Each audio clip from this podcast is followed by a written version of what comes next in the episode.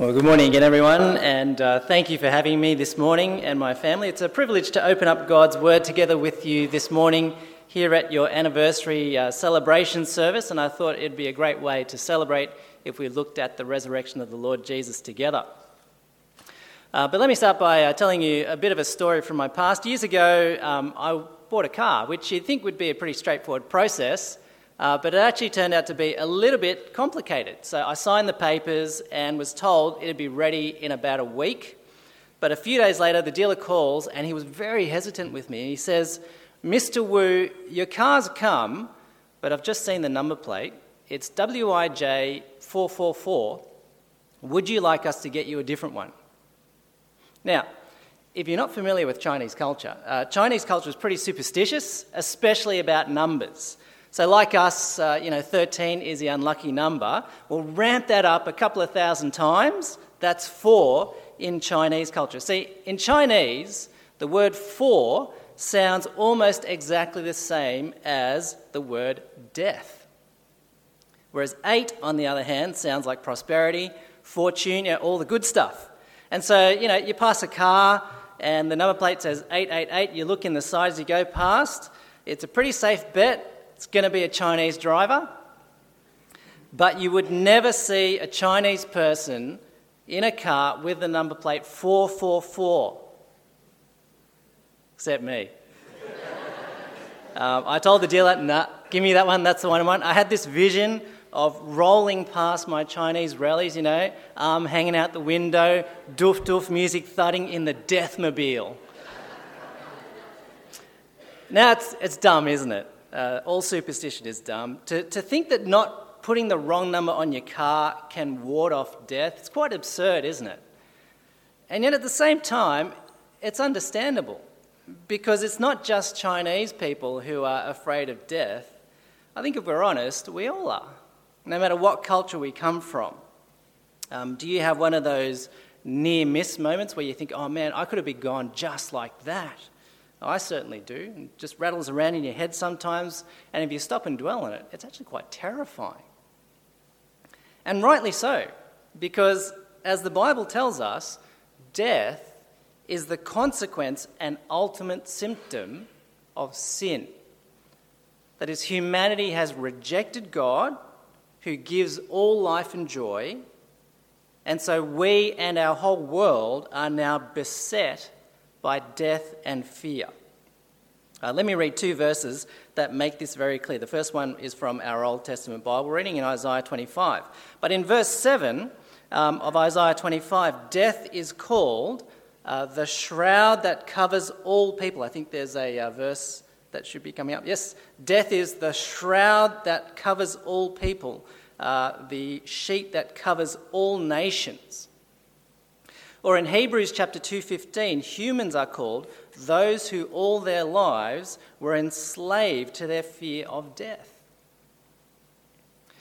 But God doesn't say this and bring us face to face with our own mortality to make us feel hopeless and afraid, just the opposite.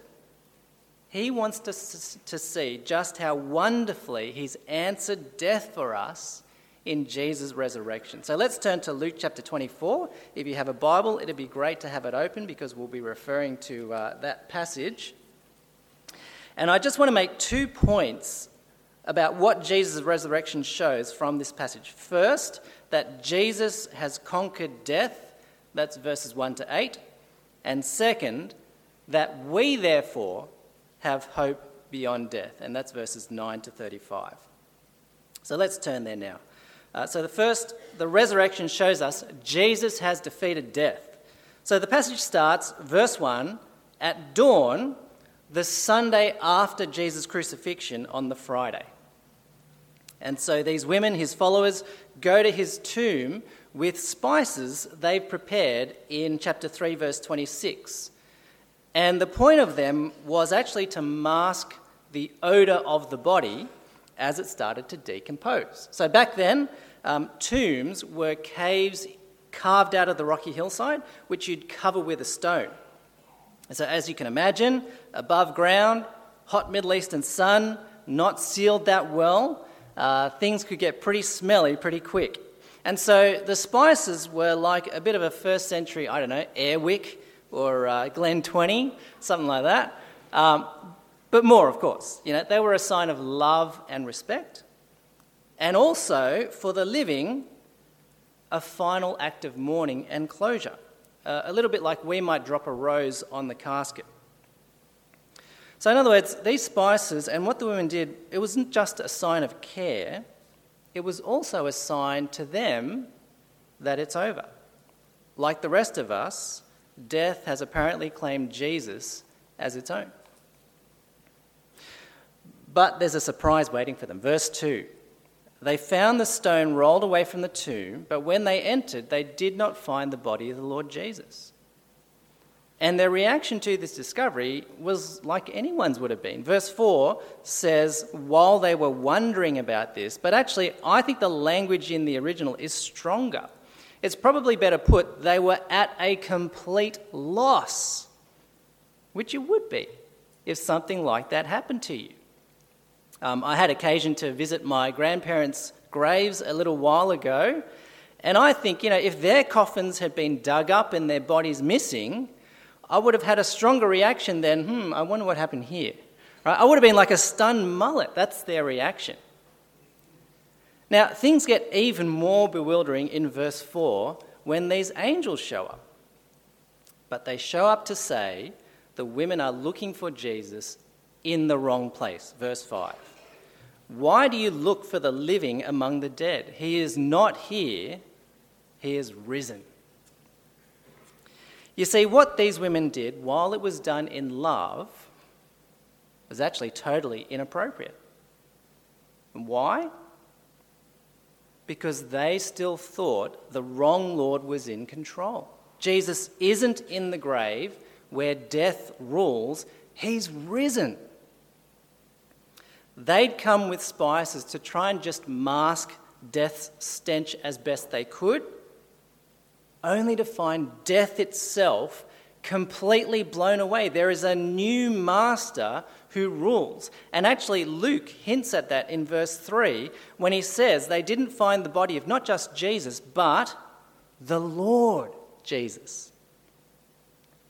And so it's Jesus' word and not death's that has the final say now. Verse 6 Remember what he said while he was still with you in Galilee The Son of Man must be delivered into the hands of sinful men, be crucified, and on the third day be raised again. And so these verses make the point very clearly that Jesus has conquered death, and so he alone is Lord of all. And, brothers and sisters, never forget this.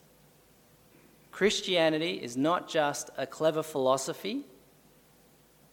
It's not good morals to live by. You're not a Christian because you're a good person or you're born into the church. Right? You're a Christian because, as Danny put it so perfectly, because you simply put your trust in Jesus.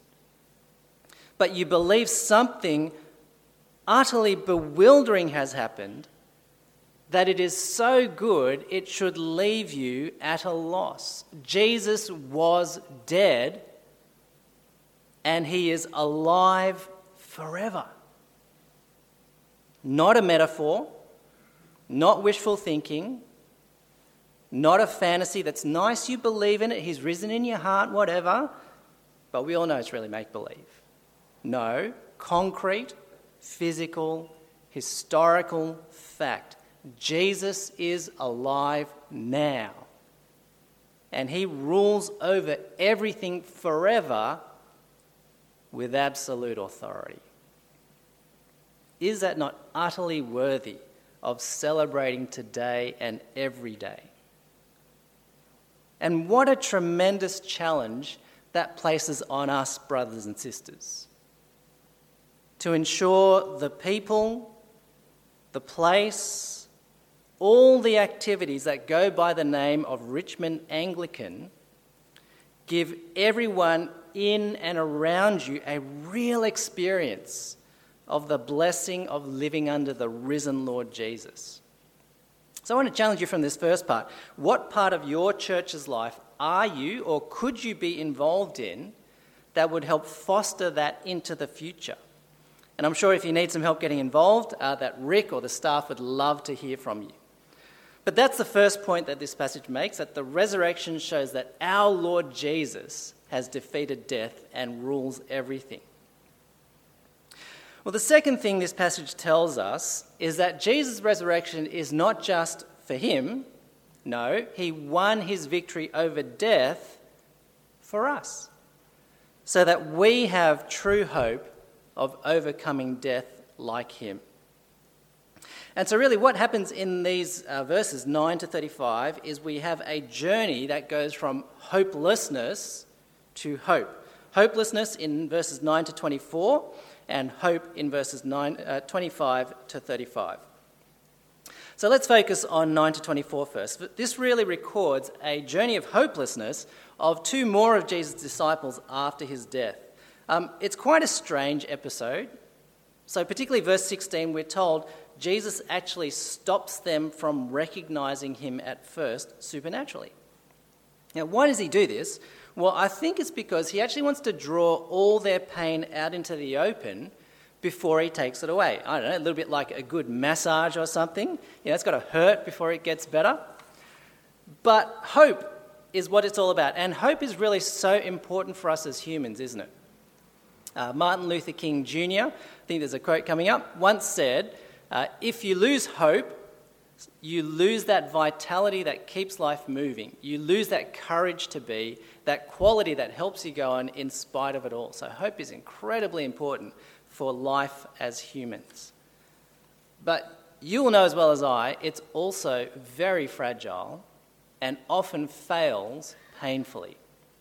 So, uh, Friedrich Nietzsche, the German philosopher, once said, Hope is the worst of all evils, for it prolongs the torments of man. And this is kind of true, isn't it? I remember once being on a mission and uh, meeting a lady in a nursing home. And as I chatted with her, I asked her how long she'd lived there, and she began to cry. And she said uh, when her husband died, she'd wanted to stay in their home, but her son told her, Don't worry, mum, we'll just move you into the nursing home temporarily, we'll sell the house, extend our place, and you can live with us. And so she moved. Uh, he sold the house and then took the money and disappeared and just left her there. And she said, My son has made my life a cruel joke. So heartbreaking. But in many ways, it's a universal experience, isn't it? Uh, have you ever had a cherished hope painfully crushed? It's awful, isn't it? Well, to the disciples, Jesus' death seemed like God's cruel joke on them. So, verse 17, he asks what they're talking about, and they just stand there, dejected. And then say in verse 20, We had hoped that he would be the one who was going to redeem Israel. You hear that hopelessness? But also notice what their hope was about, because it's key to what happens next. The redemption of Israel was the great hope that sustained God's people throughout the Old Testament and into the New. And that is, they had been slaves in Egypt in ancient times, and God powerfully rescued them through Moses.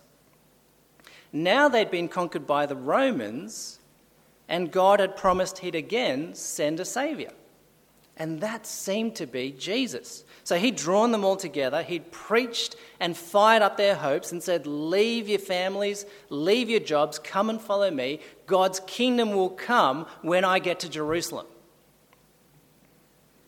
When they got there, it's nothing but failure. No revolution, no victory over the Romans. In fact, Jesus just gave himself up to be arrested, tortured, and executed. Absolutely crushing letdown. And so, with his death, you see his disciples also give up. But look at Jesus' response in verse 25 as he starts to bring true hope out of their hopelessness. He says, How foolish you are, and how slow to believe all that the prophets have spoken. Did not the Messiah have to suffer these things and then enter his glory? You see, they shouldn't have given up hope because the same Bible that spoke of his victory also said he first had to die. And it actually makes perfect sense when you remember that redemption literally means paying a price to buy something out of someone's possession. The disciples expected a military liberation from the most oppressive human power imaginable at the time. But Jesus says he came for a far greater rescue than even that. And it's what we saw at the beginning of the sermon. Our ultimate problem is sin, our rejection of God, and its consequence, death. And so Jesus' crucifixion wasn't a tragic accident that ended the hope of redemption. It was the necessary price for the redemption that we all ultimately need. That is, we are under death's rule, he is not. And so, what he must do is come and die in our place to pay the penalty, to buy us out of death, so that we might be free of its power. And so, Jesus' death is hope for us because it fundamentally changes the very way life and death work in this world. So have a look again at those verses we saw earlier, but this time we're going to look at them in their full context because in that context, they're not only about death, they're actually about the fact that God always saw our ultimate need and his work in the world has always been directed towards us overcoming death. So Isaiah chapter 25 verse 7 says, "On this mountain God will destroy the shroud that enfolds all peoples, the sheet that covers all nations. He will swallow up death forever. Hebrews 2 says, Since the children have flesh and blood, he too shared in their humanity, so that by his death he might destroy the power of death and free those who all their lives were held in slavery by their fear of death. See, that's what Jesus' death and resurrection does it breaks death's hold on us so that no matter what grief or loss we experience in this world, we can know for certain it will not hold ultimate sway over us. And, brothers and sisters, isn't this so timely a word given how challenging life has been for us? Whether it's COVID and its ongoing impact, the havoc and terror of the rains and the flooding, or for us as Christians in general, open hostility now in our own society. And that's just the broad things. Yeah, what about those other things that are closer and deeper and more individual for you, some of which we've already heard about? That you may see no possible earthly way out of. And God promises that those who entrust their lives to Jesus will be raised to conquer them all, and with them death and sin, as surely as Jesus himself did. And like him, for us, it's not a metaphor. Not wishful thinking, it is real, concrete, physical life through resurrection, like Jesus, with Jesus, forever. And Luke chapter 24 says that is the hope that God gives his people. And Jesus went to the grave and back to win it for us so, so that we might have it, surely. So let me uh, close by asking you then um, how would you summarize if someone were to ask you, what is your hope in this world? Uh, I mentioned uh, before that I went to visit my grandparents in the cemetery, And uh, it was a very sobering experience, you know, looking over thousands of gravestones as far as the eye could see. Um, and uh, Rick told me you have your own graveyard um, just across the road, and I noticed some beautiful memorial stones here. It's actually worth doing sometime to stop and uh, have a look at what people say about their heads on their headstones. A little bit morbid, but it does bring reality home, and it clarifies and sharpens what you think you hope in. Uh, and as I was going through the uh, graveyard, uh, it just hit me that in 50 years, 100 years' time, uh, all of us and most of the people we know will have physically succumbed to death, and we will have our own gravestone. So please don't hear me being facetious, but I want to finish with a challenge to ask if you've ever considered what you would like written on yours. Uh, let me read out a couple I found from the cemetery that I visited. Here's the first one In loving memory, a husband, father, and grandfather who cared for us, a humble hometown caretaker, a friend to those in need, a quiet achiever and builder of a successful enterprise, born 6th of March 1918, died 12th of November 1993. Now, in many ways, I find this a, a deeply admirable headstone. It speaks to the person's character and his family's love. But I also find it deeply sad that even for all that, the last word still belongs to death. Born 6th of March 1918, died 12th of November 1993. What about this one? Lonely is the home without you, life to us is not the same. All the world would be like heaven if we could have you back again. And when I saw this gravestone, I got churned up because this is exactly the hope Jesus comes to give us. That one day, that deep longing we have to see death broken and those we love alive again once more will be reality. Now, contrast those two with this headstone of just two simple lines Though he be dead, yet shall he live. And then Jesus' words from John's Gospel I am the resurrection and the life. And so I want to ask you, as I uh, try to ask myself, which of those headstones will express my life in time to come? You know, will, will you be that quiet achiever who worked hard, lived, and then died? Will you be someone for whom friends and family say, We are lonely without you, and the world would be heaven if only we could have you back again?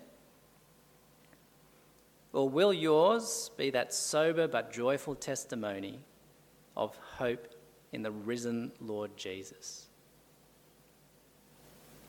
Verse 5 Why do you look for the living among the dead? He's not here, he has risen. Brothers and sisters, the Lord Jesus, in whose name we meet and celebrate today, is no cruel joke on us. He is the one true hope for life in this world, and He is ours. Let's pray. Dear Father, we thank you for the resurrection of the Lord Jesus Christ. Thank you that he died physically and was raised physically, never to die again. Help us to celebrate him every day, to put our trust in nothing but him, and to tell all those we can that they too can have life and hope by putting their trust in him. We pray it in Jesus' name. Amen.